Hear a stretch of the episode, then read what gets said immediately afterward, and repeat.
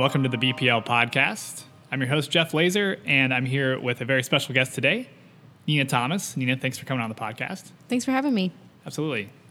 Uh, so, Nina is the manager of the Westerville History Center and Museum, and she is presenting a program tonight at the library titled Prohibition 100 Years Later.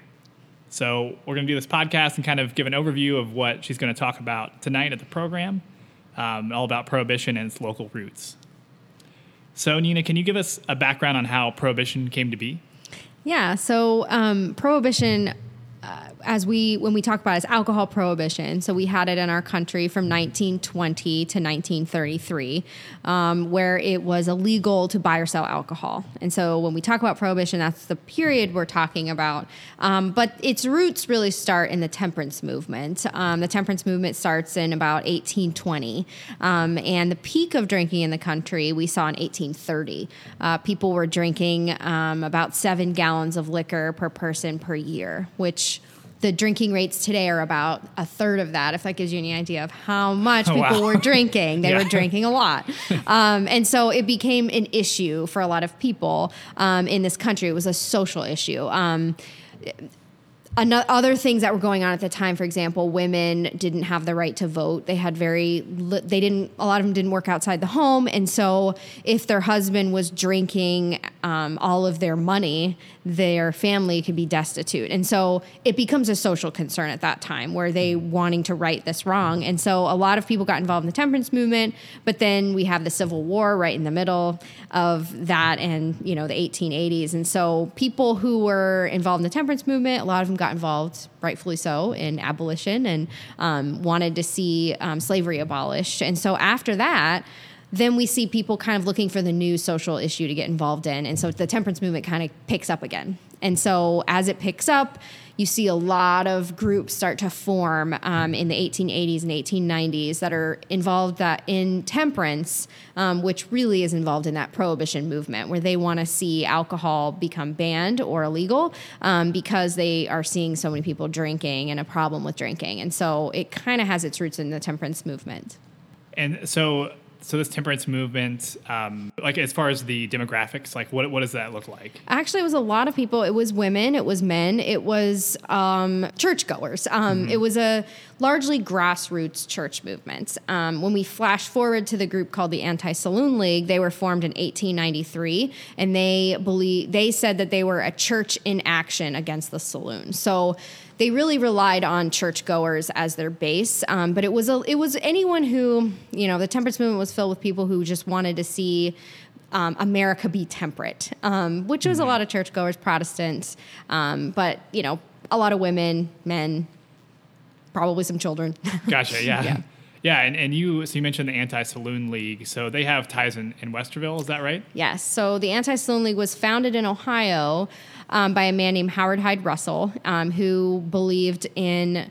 Um, it's called anti saloon and not anti alcohol, which I think is significant. They named it that because they were interested in not just getting rid of alcohol, they wanted to get rid of the establishment that had not just alcohol in it, but prostitution and gambling. And so they kind of associate all the evils of society that ha- in the saloon. They blamed it for divorce, they blamed it for child desertion, they blamed it for crime. So anything that was wrong in society is this institution of the saloon. So they become the anti-saloon league, um, and they get they get pretty going pretty fast, um, and they get a lot of support, a lot of money, um, and they are very successful. So they manage to persuade cities and towns, states and counties to vote themselves dry, and then they get to a a point where they realize, okay, we've pushed this kind of local movement as far as it can go, and now we're going to have to force the rest of the country to go dry, and that's going to require an amendment to the Constitution. And so that's how they end up in Westerville. They look for a, they're looking for a, a place to do their printing center, um, and so 1909 they come to Westerville. Westerville promoted themselves as the model town. They sent them this document that said, you know, we're, you know, we're the picture of idealism. We're pure. You know, come to us. Um, we also gifted them $10,000 worth of land and a house. Um, and that's actually currently where the public library is today. And that's a, a, little bit of a longer story, but we ended up with their archives. We have their old building, but that's where they were. Um, and that's where they started printing and shipping propaganda and their printed pieces. And they were successful because they managed to persuade the nation to vote for prohibition, and then we had it. So they were clearly successful. wow. Yeah. Yeah. I had no idea of that local history, um, you know, right here. In, yeah, right here in Ohio. Westerville. So I guess this is a bit subjective, but do you think that because uh, you mentioned the temperance movement um, or the anti-saloon league was specifically anti the the saloon as an institution mm-hmm. and everything that was wrong with society like was was basically stemming from that was it just sort of like an easy out maybe maybe like people didn't want to look deeper at societal issues and it was kind of an easy like oh well people are getting drunk at the bar and misbehaving, like that's the problem right there. Right. That's the it's, only problem. Yeah, I think it's an easy target. I think it was easy to to link that, and I think you're kind of hitting the nail on the head because you see the way the anti saloon league framed it is if you look at some of their printed pieces they used all sorts of things they used science they used um, so they would have scientific facts like you know this many people die every year from this um, due to alcohol. Um, or they would have what we call emotional appeals, which would be a girl in rags with a broken window at home alone while her dad is in the bar drinking. And so it's it was a very visual way to say, hey, look at all of this terrible stuff that's going on, and it's clearly the alcohol is the problem and the saloon in general. Um, and you have World War One, and World War One, um, it they really used that to their advantage because they linked the brewers to the Kaiser because they we had a lot of German brewers. I mean, we have German Village here in town in Columbus, mm-hmm. and it's like they linked that to you know, how could you support the Kaiser? Um, and so they used a lot of different things, and it really gets people to kind of blame the saloon and alcohol for society's problems. And I think um, the Anti Saloon League promised utopia. They promised if you vote for this, we're not going to have any problems anymore. And really, unfortunately, that's not what happened, and uh, that's why it failed.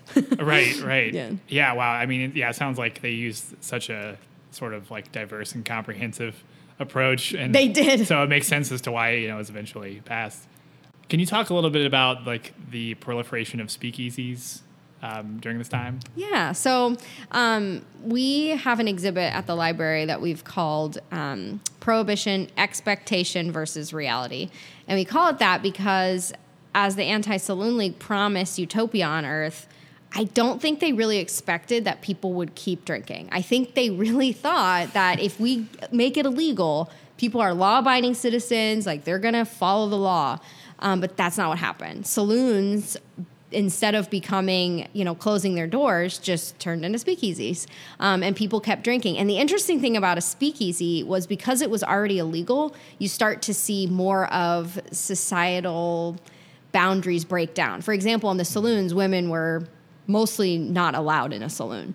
But in a speakeasy, it's already illegal you can't say who. I mean, women are going into the speakeasies. Mm-hmm. You also see um, black musicians in speakeasies, where there used to be a lot more segregation, and so speakeasies are interesting because they kind of the saloons, you know, they didn't go away. They just became speakeasies. Um, and so more and more people are continuing to go there and drink. And really nothing changed a whole lot. Actually, I think people drank more because it was women in there as well as men. Whereas before, women was kind of looked down on for them to be drinking. But it became more socially acceptable for them to drink. And so you not only see men, but you see women. you see everyone drinking. Yeah. Yeah. So it's almost like, in a way, encouraging these illicit activities because you're like already breaking the law. So exactly, why not break Ex- some more exactly, laws? Exactly. Exactly. Huh. Wow. Yeah. Are there any? Um, we actually we just had a program last night at the library about um, medical marijuana and okay. how it's it's legal in, in Ohio now. And so, do you see? I know it's a little bit different because you know it's not like marijuana was was legal and then was you know repeal or uh, prohibited and then right. that whole thing, but I, I, thought of this because you said, well, it's not like because it was illegal, people stopped doing it. Clearly, you know, people smoke marijuana. So, right. Do you see any any ties between those two issues at all? Or I definitely I've been asked that question a lot, and I feel like there's a lot of ties between it.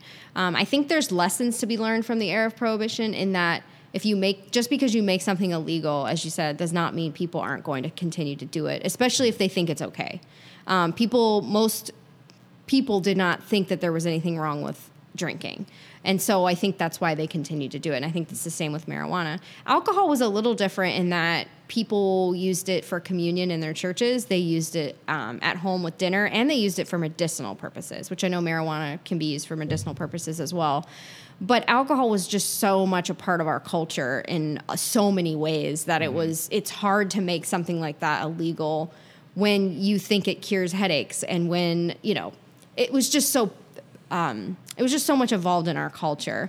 Um, but I do think if you make something illegal, you put on a high demand for it. And when you have something on high demand, you're going to have people rise up and meet that demand. And so you're mm-hmm. going to have increased crime. You're going to have people taking advantage of that. I mean, that's why we had so many gangsters and crime during Prohibition, is because you really you make it illegal and now you have all these people trying to profit off of that and i think mm-hmm. that's what we see with marijuana as well as people profiting off of it because it's illegal and people continuing to do it anyways um, i did have someone ask me though um, this is an interesting fact about prohibition so the american medical association in 1917 came out with a statement that said that um, there was no scientific evidence that alcohol did anything for your body, like for medicinal purposes. They basically said there's no it doesn't do anything.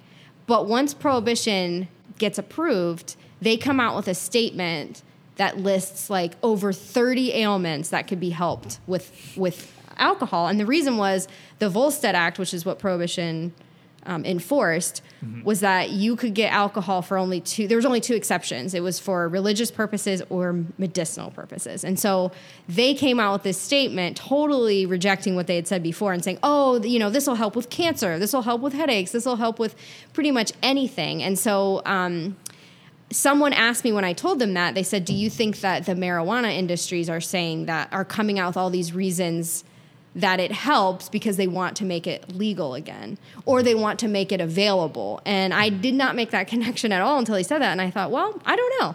It's possible because they definitely did that with alcohol. They definitely said it helps your high blood pressure just so people could go in and say, I have high blood pressure, give me some alcohol. And I, I don't know. I'm not sure, but it was an interesting perspective to say, is that what's going on with marijuana? I don't know, but I thought it was an interesting point. That's extremely interesting. Actually, yeah, I've never I um, have made that connection. I didn't know about that. You know, um, happening with prohibition. Wow. What would you say are some of the the long term consequences of, of, prohibition? Yeah, I think there's quite a few. Um, one thing leading up to prohibition, um, the Anti Saloon League helped um, support. Uh, another amendment to the Constitution that a lot of people don't think about, but it was the income tax. And so it was actually not legal. They had income tax for temporary purposes um, during wartime, but it was never a permanent thing. Mm-hmm. Once that amendment was passed, then they realized they could go for prohibition because alcohol was the fifth largest industry in the country and it was taxed heavily. And so the government was getting all those taxes, they weren't going to just give that up. They had to have a replacement. And so the income tax was the replacement for that. Um, and so the government or government officials could easily see, okay, we could, we could support prohibition if we have another source of revenue. Of course, prohibition's repealed, but the income tax isn't right? Mm-hmm. So now they are not only getting the alcohol taxes now, but also income tax. So I I think the income tax is a long term effect um, because it was all wrapped up in that movement. Yeah. Um, some of the other things that came out of prohibition that are just kind of interesting. Uh, we have NASCAR. Um, because they were that's developing from that's from prohibition they were developing cars that could outrun um, so bootlegging, so they were trying to outrun the police, and so they developed faster cars, and NASCAR comes out of that. Speedboats, same thing. They were trying to, they needed smaller, faster boats to get that alcohol in and out quick. Um, Caribbean cruises, actually, because people just pretty much cruises were from New York to England. Uh, people didn't do Caribbean cruises, but it was legal to drink on the seas, and you could drink when you were in Cuba, and so kind of the booze cruise got started, I would say, during Prohibition. And now, I mean, I don't know anyone that hasn't been. I mean, a lot of people go on Caribbean cruises and mm-hmm. really got started during that time. Um, jazz music got going strong during Prohibition and the speakeasy days. And so there's a lot of like interesting things that come out of it. Um, kind of on a negative side, I sat through a presentation at OSU about um, policing during the Prohibition era and how policing changed drastically because the inmate population increased by 541%. Oh my gosh. There's gosh. a lot Yeah. of people being arrested.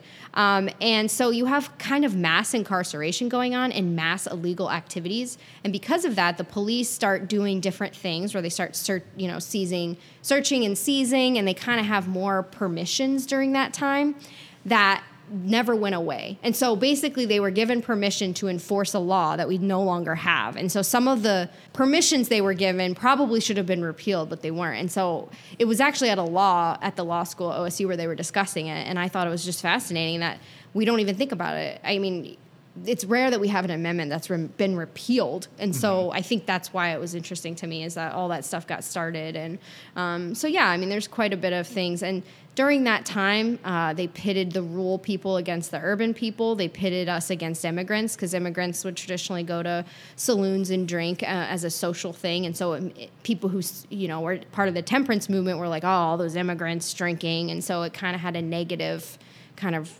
connotation with it. And I think some of those things have lasted a lot longer than the prohibition era.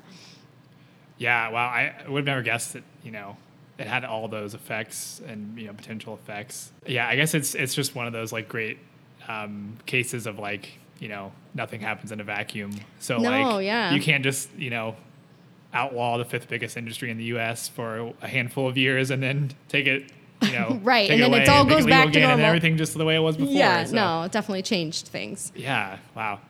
As far as um, you know, the availability, like let's say local and regional alcohol laws and, and whatnot, um, like dry counties or Mm-hmm. things like that.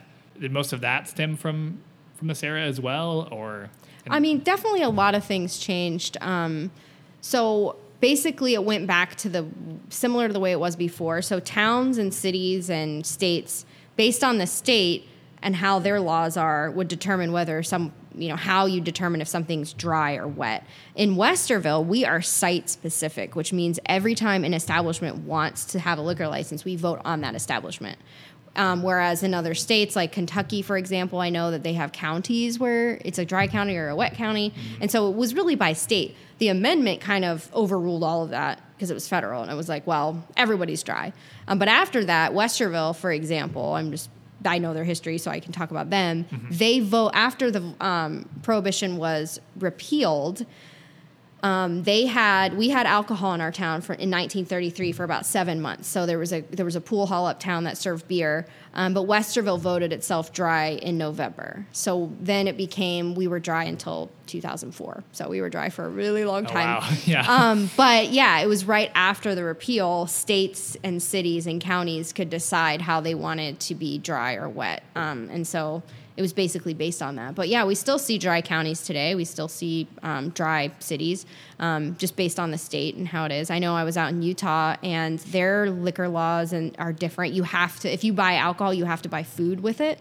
So you can't just order a drink. You have to, um, you have. They'll just put on your bill like chips and salsa like th- for a dollar like they'll just add food to it because they're not they're not allowed to sell you alcohol without selling food so there's all sorts of laws and they're all different and it definitely changed the laws with how liquor is made um, if you ever go to a distillery or a brewery you'll hear them talk about the rigorous laws that they have that they're under about how they have to do everything um, and so it definitely there's a lot more legislation that came out of it to kind of I guess rein in how what is allowed and what isn't allowed. Wow. Yeah. Well, Nina, thanks so much for coming on the podcast. I think we're running a bit short of time. Um, but yes, thank you for coming in early to do the podcast and doing the program tonight. A really Yeah, I'm great happy talk. to. So thanks for listening to the BPL podcast. We'll see you next time.